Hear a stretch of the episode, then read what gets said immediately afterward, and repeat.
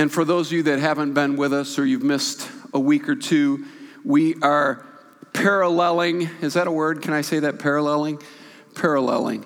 Um, we are drawing a parallel between Christ's birth and the birth of our church. And so, really felt like God deposited that in my, in my heart. it was a pretty huge compliment when I was talking to Pastor Benson over the phone. He goes, John, did you come up with that or did you get that from someplace else? And I said, I, I, I came up with that. It felt like God gave me that. And so, huge compliment. Um, Luke 2, look at 8. It says, That night there were shepherds staying in the fields nearby, guarding their flocks of sheep. Suddenly, an angel of the Lord appeared among them, and the radiance of the Lord's glory surrounded them. They were terrified. But the angel reassured them. Don't be afraid, he said. I bring you good news that will bring great joy to all people. The Savior, yes, the Messiah, the Lord, has been born today in Bethlehem, the city of David. You will recognize him by this sign. You will find a baby wrapped snugly in strips of cloth lying in a manger. Suddenly, the angel was joined by a vast host of others, the armies of heaven, praising God and saying, Glory to God in the highest heaven, and peace on earth to those with whom God is pleased. Father in heaven, we have heard this so many times, but Father, I pray that as we look at it today, that this isn't just some exaggerated story. This is a, an account of things that took place regarding Jesus' birth. And Father, I thank you that we know the account is reliable because other manuscripts and other writings that have been hundreds of years after the occurrence have been received as reliable. And Father God, we know that this was written within a hundred years. And Father, I ask that you would use these truths so that we would more than just see Christmas in a different way, we would see you in a different way. Father, meet us here today. Speak to our hearts today, we ask and pray. In Jesus' name, amen and amen. You can be seated. I, I, I love so many things about the, the shepherds' experience here. First of all, I love that the birth of Christ was first announced to shepherds. And a shepherd was interviewed, I believe it was Adam Hamilton, Pastor Adam Hamilton, that interviewed a shepherd. And he said, Why do you think that the birth of Christ was first announced to shepherds? And he said, Because they're the most humble people. Shepherds were despised, shepherds were looked down upon, they were almost seen as outcasts because picture uh, a shepherd with a bunch of sheep not owning any property but just roaming all over the place and their sheep leaving a mess wherever they went shepherds were not were not res- highly respected. They they they they weren't seen as as uh, upper class. They were looked down upon and they were seen as troublesome and people did not want them or their animals on their property. And out of all the people that God could appear to and speak to,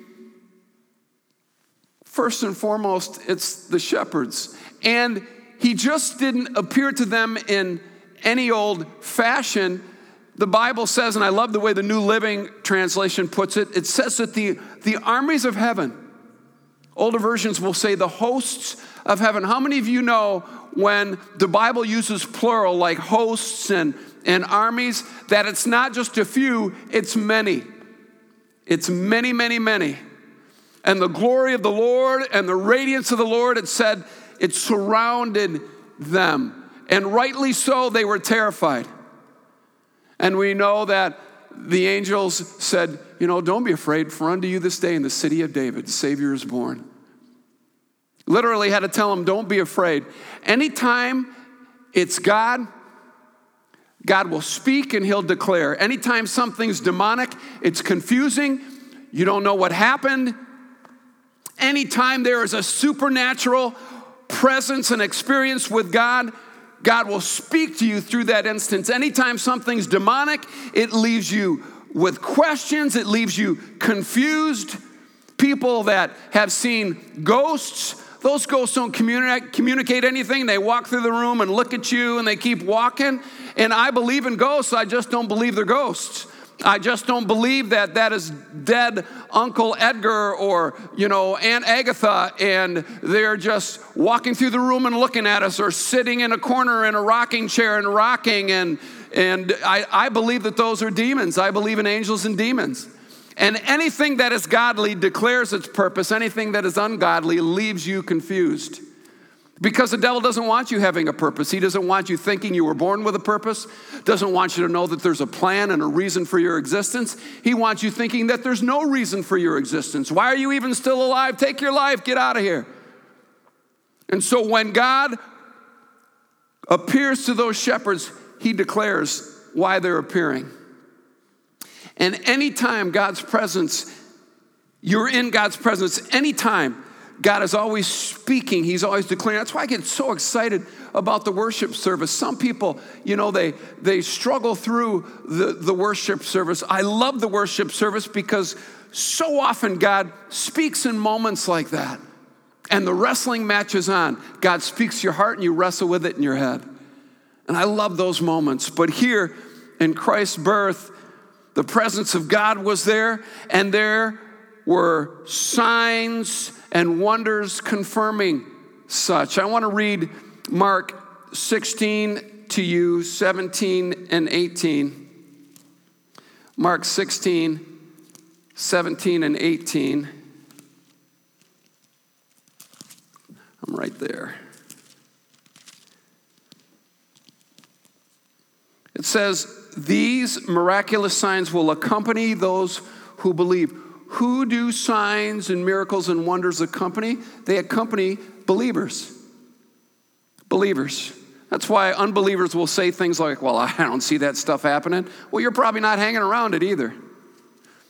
Says, These signs, these miraculous signs will accompany those who believe. They will cast out demons in my name. They'll speak in new languages, older versions, tongues. They'll be able to handle snakes with safety, and we're not doing any snake handling here. And if they drink anything poisonous, it won't hurt them. They'll be able to place their hands on the sick, and they will be healed. Signs and wonders accompany the presence of God. They accompany those who believe. Well, Pastor John, I haven't seen anybody healed lately. How many sick people have you prayed for? For every question you've got, I've got a question. You know, why isn't God doing anything about the starving children in this country or that country? Why aren't you doing anything? I'm real careful to ask God any questions because I'm afraid He's going to ask me, why aren't you doing something about that? What are you doing? You live in the wealthiest nation in the world. Why aren't you doing something about it? So easy, so easy for us to ask. I think we could learn an awful lot from the birth of Jesus there was good news, there was great joy. God was worshiped and God was praised. In the birth of Restore Church, the presence of God was there. And here at Restore Church, we place a premium and a high value upon the presence of God. And keep in mind that in the early days of our church, even full gospel churches were beginning to go seeker friendly um, because of churches like Willow Creek that were just blowing, blowing up.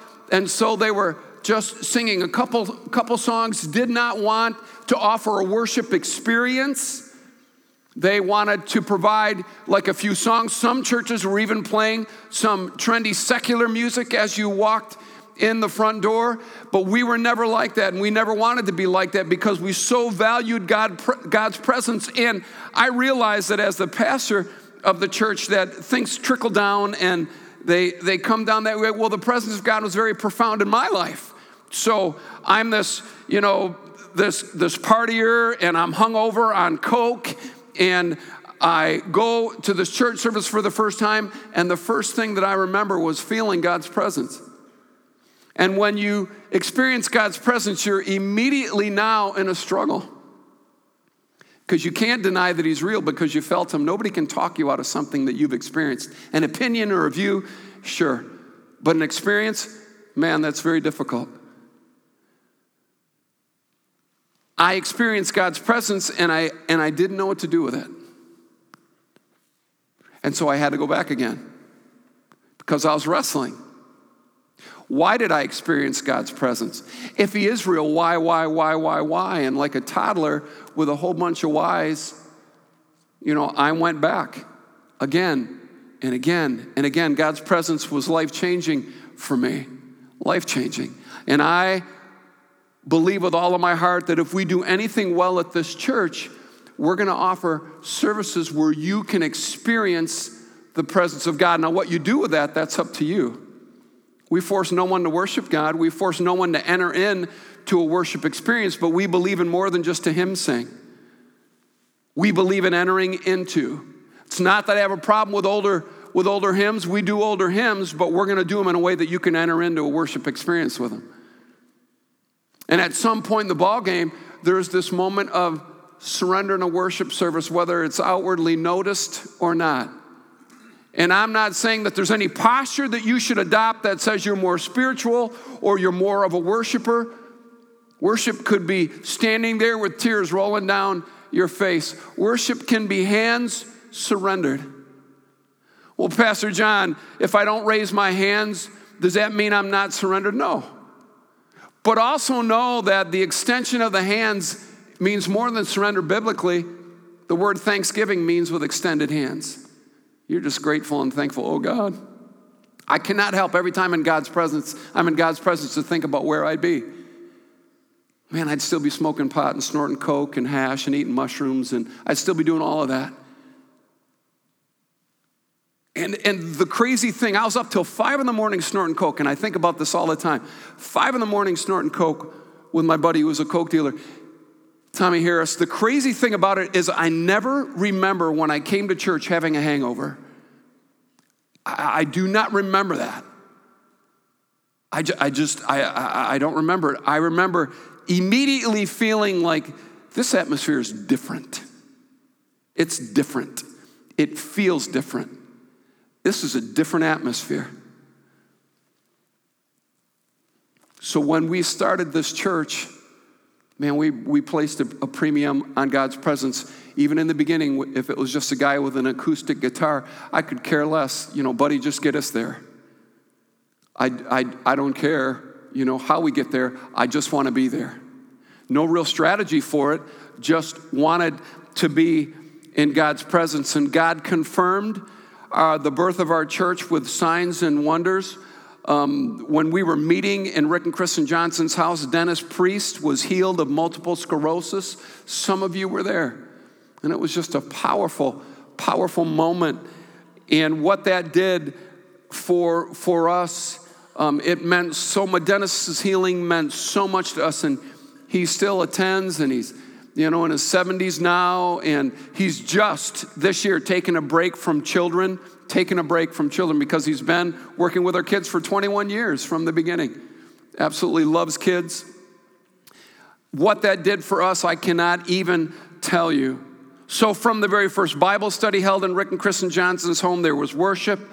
The Word of God was always taught. The gifts of the Holy Spirit were in operation. Children were ministered to in the backyard. There was good news, there was great joy. God was worshiped and praised, and we grew. We grew. We grew out of the house and into the middle school Watt Auditorium, and we've got a, a video that we want to show you, so check it out. From Rick and Kristen Johnson's house, uh, we needed to find a place that we could meet. We were outgrowing the Johnsons' home, and as much as Rick and Kristen loved having us in their home, and they really did. She actually said she missed us after we moved out, and I thought, are you kidding? I couldn't get us out of there fast enough. I thought, you know, this is crazy. This is her home.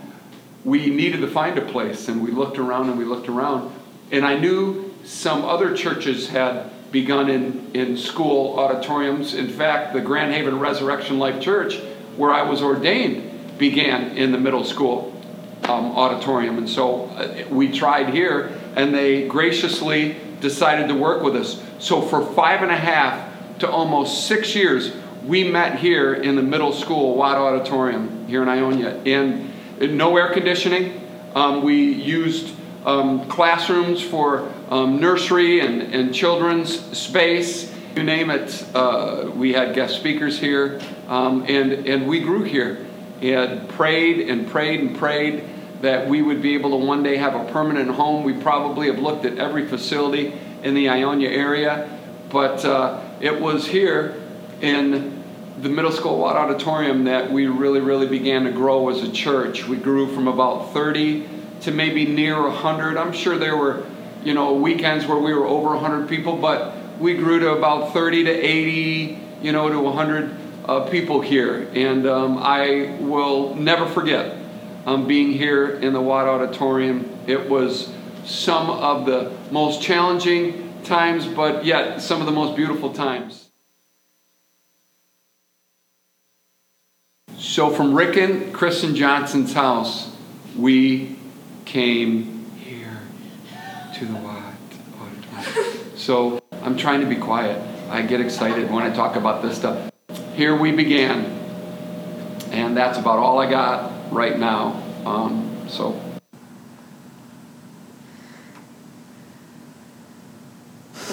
I'm a big man, Sponge. A big man. Um, I can start talking anytime.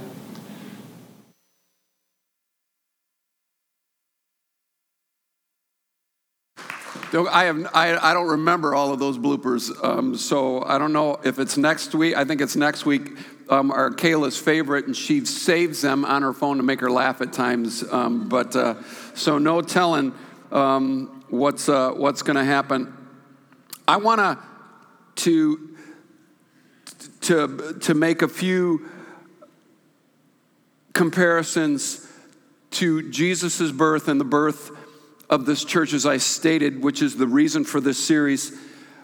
Um, but for me, for me, God's presence meant everything because to, for me, and I'm just, and I, whether you want to say that's because you're the pastor or just, just as a Christian, God's presence my being able to experience God's presence, not just in the churches that I was on staff at or, or interned at, but here in the church that we began. For me, God's presence was like his, his John Hancock, his, his seal that he was pleased with what we were doing. For me, every time I sense God's presence, I'm just, I'm, I'm grateful. God, thanks. Thanks. And I know that it might not be doctrinally sound to say this, but, but God, thanks for, for showing up. In the sense that, you know, that you manifested yourself so that people could feel you, so they could sense your presence. It, it meant so much to me.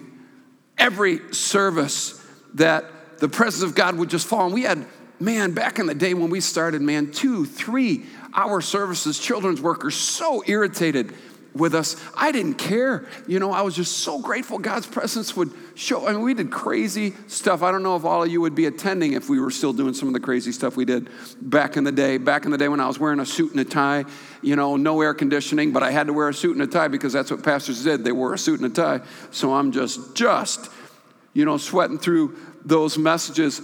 But it was some of the most beautiful, um, time, you know, I, when you don't have bells and whistles and you don't have incredible sound and, and a space like this and you don't have you know the temperature that's regulated to everybody's liking to the best of our ability because there's always going to be somebody too hot and somebody too cold and and we get that we do our best.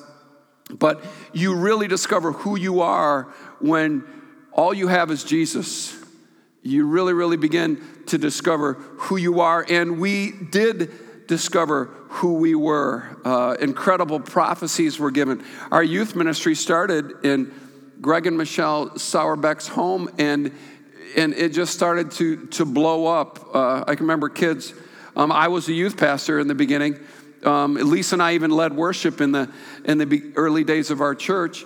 And, uh, you know, I would, you know, flow in the gifts of the Holy Spirit. And the draw really for the high school kids was that they said that I was a psychic And so these kids would come, and this dude's a psychic. And so these kids were coming, and, uh, you know, and they wanted to get prayed for so they could fall down again, um, you know, and they'd be holding hands, and they'd all want to, you know, go, right, go, guys, man, this isn't Cedar Point, you know, come on, um, let's grow through this. But God was just meeting us in just a real and a, and a genuine way. I, I think of services past with um, ministers who are no longer with us, like Roosevelt Hunter and R.J. Halls. Love those guys. I miss them. Um, and they went home way too soon. Way too soon. Um, I uh, so grateful for moments like that. But I want to I want to share really what I believe to be the crux of the Christmas message, on why I love these verses so much. Go to Matthew um, chapter 1 so I can give some legs to this. 123, Matthew 123. You got your Bibles, your digital device. 123. I'll be reading out of the New Living. It says, Look, the virgin will conceive a child, she'll give birth to a son, and they will call him Emmanuel, which means God is with us. I need you to see, and Matthew's gospel does it better than any of the four. I need you to see that God's desire was to be with us from the very beginning.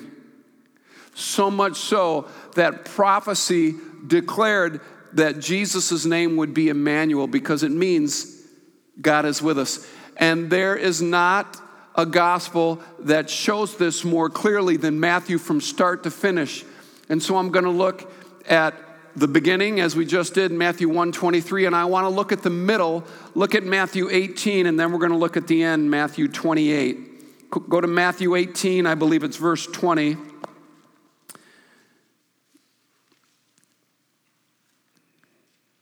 And I want you to see just how important it is to God that He is with us. And I know that this is a Christmas series, but I need you to see that the birth of Christ is still happening today. And each and every person that chooses to believe the birth of Christ happens in their heart and their life, and then they are born again. Look at Matthew 18 20.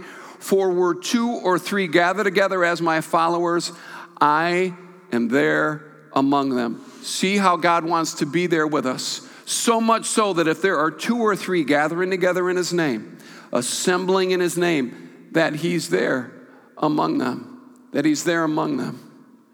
Well, Pastor John, don't you think then that the church should go into um, home groups more than maybe they are? And I believe in, in, in home group ministry. We have home groups here at the church. But here's why I would challenge that because you're not guaranteed leadership in a home group. Fellowship but not leadership. And so because people gather, they they they do experience the presence of the Lord, but there's no vision and there's no leadership, and so they don't go anywhere. And so it kind of fades after they've been gathering for a while. And I believe there needs to be vision and there needs to be direction and there needs to be leadership, or why in Ephesians 4 did Jesus give some to be apostles, prophets, pastors, teachers, and evangelists? Why did he do that? I could take the same thinking and say that my kids don't have to go to school. I'm just going to give them the textbooks and they'll be fine. Christians think like that all the time. Man, I got a Bible. I don't.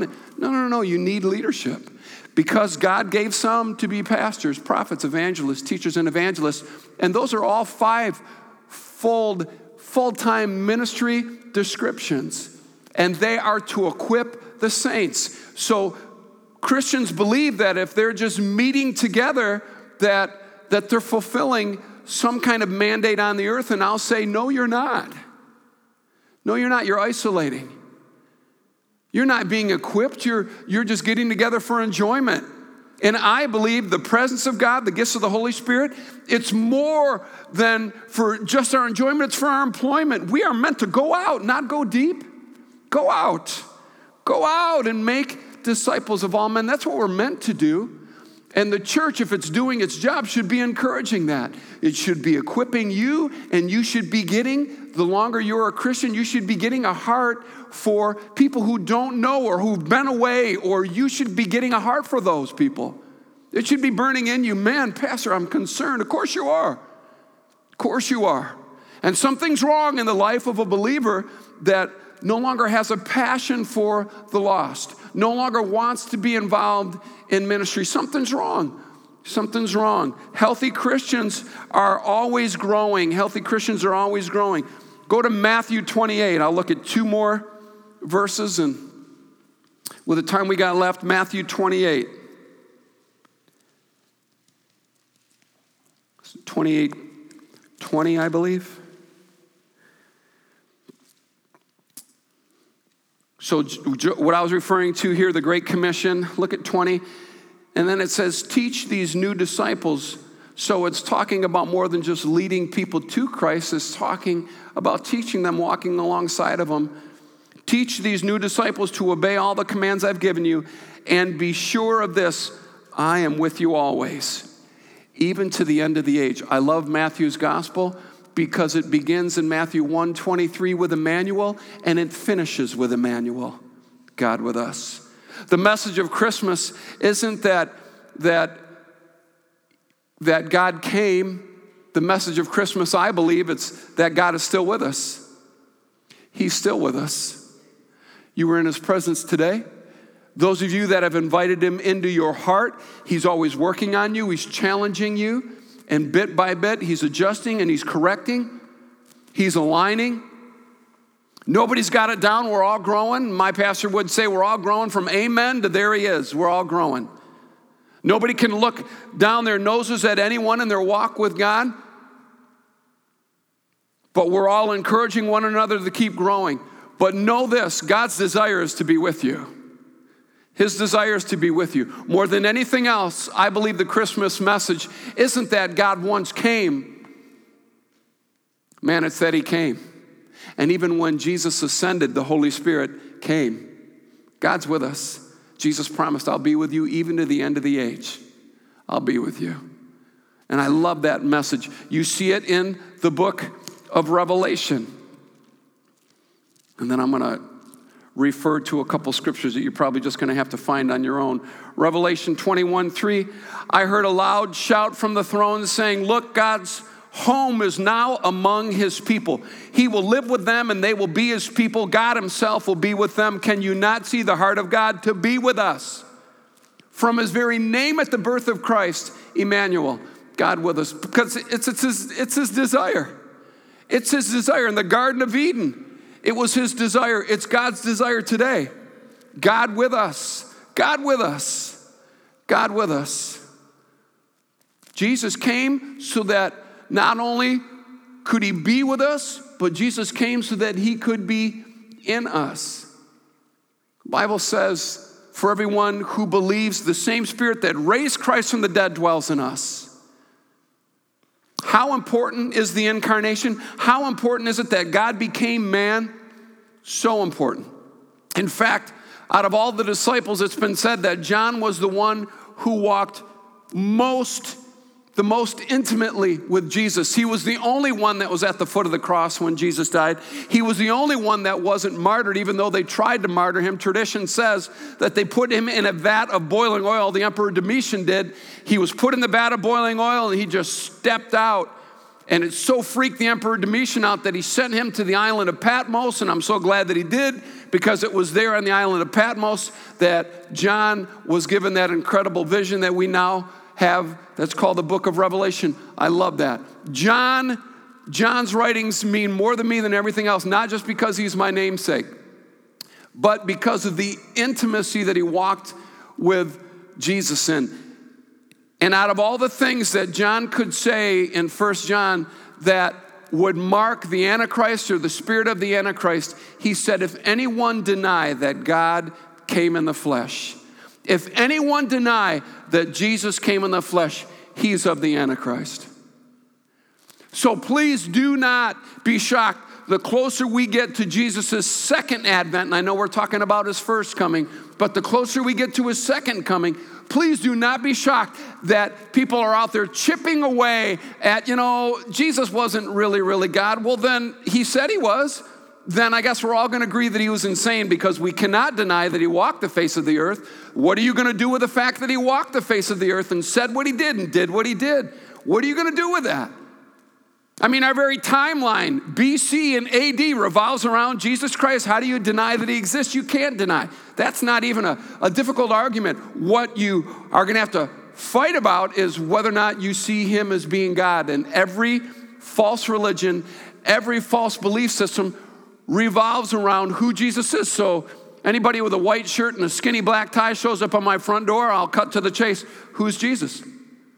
Well, he was a you know, he was a teacher, he was, he was a prophet man, he said some crazy things and did some crazy things then. I mean, you know, who's, who's, you? no, no, no, I'm not going to argue about that with you. Who's Jesus? Who's Jesus? And Jesus even asked the disciples, Who do you say that I am? I don't care what everybody else says. It's who do you say that? It would be different if we were going to all stand before God one day with a whole bunch of people, you know, these are the people that influenced me. These are the people that, no, no, no, no, no. Who do you say that I am? It always comes down to you and Jesus. You can try to make it about somebody else. It was my spouse, or it was my boyfriend, or my girlfriend, or my brother, or my sister, or it was this Christian, or that Christian, or that pastor, or this pastor. But it's always going to come down to who do you say that Jesus is? Who do you say that he is? The God that so loved the world that he came. Emmanuel, God with us, that He came. He came, God became man. And I know that's difficult for us to maybe grasp, but C.S. Lewis says that for God to become man would be like for you and I to become a slug, the equivalent of. God became man, left a perfect environment, came to earth. He was despised, he was rejected and he was brutally tortured and murdered. And yet, before he dies, he forgives him. And then, when he ascends, the Holy Spirit comes. Pastor John, I don't know if we're seeing stuff go down like they did in the upper room. Yeah, we're probably not in that much agreement and haven't hung around and prayed long enough either. They were all in one accord. Man, we bicker and we complain about the craziest stuff these days, even in the church. People outside the church got to look at us and say, man, those folks are nuts. Why would I want to attend? Why would I want to be a part of that? I totally get it. It's always about you and Jesus, so you can make it about somebody else. You go ahead and try to pitch that with God. Yeah, but God, you got to admit I got a strong case. You're not even going to say that. You're probably not even going to be standing when you are seeing him face to face. Who do you say that he is? The God that became man, or as John puts it in his gospel, the Word that became flesh, or the New Living, the Word that became human and lived among us, dwelt among us. Emmanuel, God with us, loving us so much so that if two or three are gathered together in his name, there he is in the midst of us. Promised never to leave us or forsake us. He would be with us always, even to the end of the age. That God, that God. That's the message of Christmas. The incarnation is the message of Christmas. Well, Pastor John, it began as a pagan holiday, and coffee was a pagan drink when it began too. I mean, come on, give me an argument. Um, we made it a day to honor Christ. Pastor John, he probably wasn't even born on December 25th. What does that have to do with the price of egg yolk in China? We picked a day to honor the birth of Jesus Christ. And I think it's only fitting that we celebrate it with giving gifts because the greatest gift that has ever been given was given to us in Jesus' birth. And man, what a birthday party it was. All of those angels, man, when it says hosts, when it says the armies of heaven, I am picturing in my mind, when it's talking about armies, you're talking about rank and file. Must have been thousands upon thousands in a minute. Suddenly, suddenly the armies of heaven were there. Those shepherds must have been freaking out. Can you imagine if that would have happened for the religious leaders of their day, the scholars of their day? they would probably have tried to encapsulate it or summarize it. Well, this is what it must have been. Must have been some kind of occurrence that made us think that those were the armies of heaven. Man, not the shepherds. Their simple little minds, they said, let's go see this great sight. Let's go check this out. I don't think anybody that witnessed that question, what in the heck was happening, the Lord told him what was happening. Don't be afraid. Had to have known that it was freaking him out. There's got to be something that's both thrilling and terrifying about the presence of the Lord. God, what are you, what are you going to ask of me? What are you, what are you going to do? You're not going to embarrass me. You're not going to humiliate. What are you, what are you going to do? Hey, don't be afraid. I bring you good news of great joy. I don't believe that that was just at the birth. I believe that Jesus is always speaking similar things. Hey, hey, hey, don't be afraid. I'm going to be with you. Come on, I'm going to be with you. Now go. The message of Christmas God with us, Emmanuel. Whether we're gathering in His name or whether we're receiving the promise that He'll be with us always, even to the end of the age. That's the message of Christmas. Let's pray.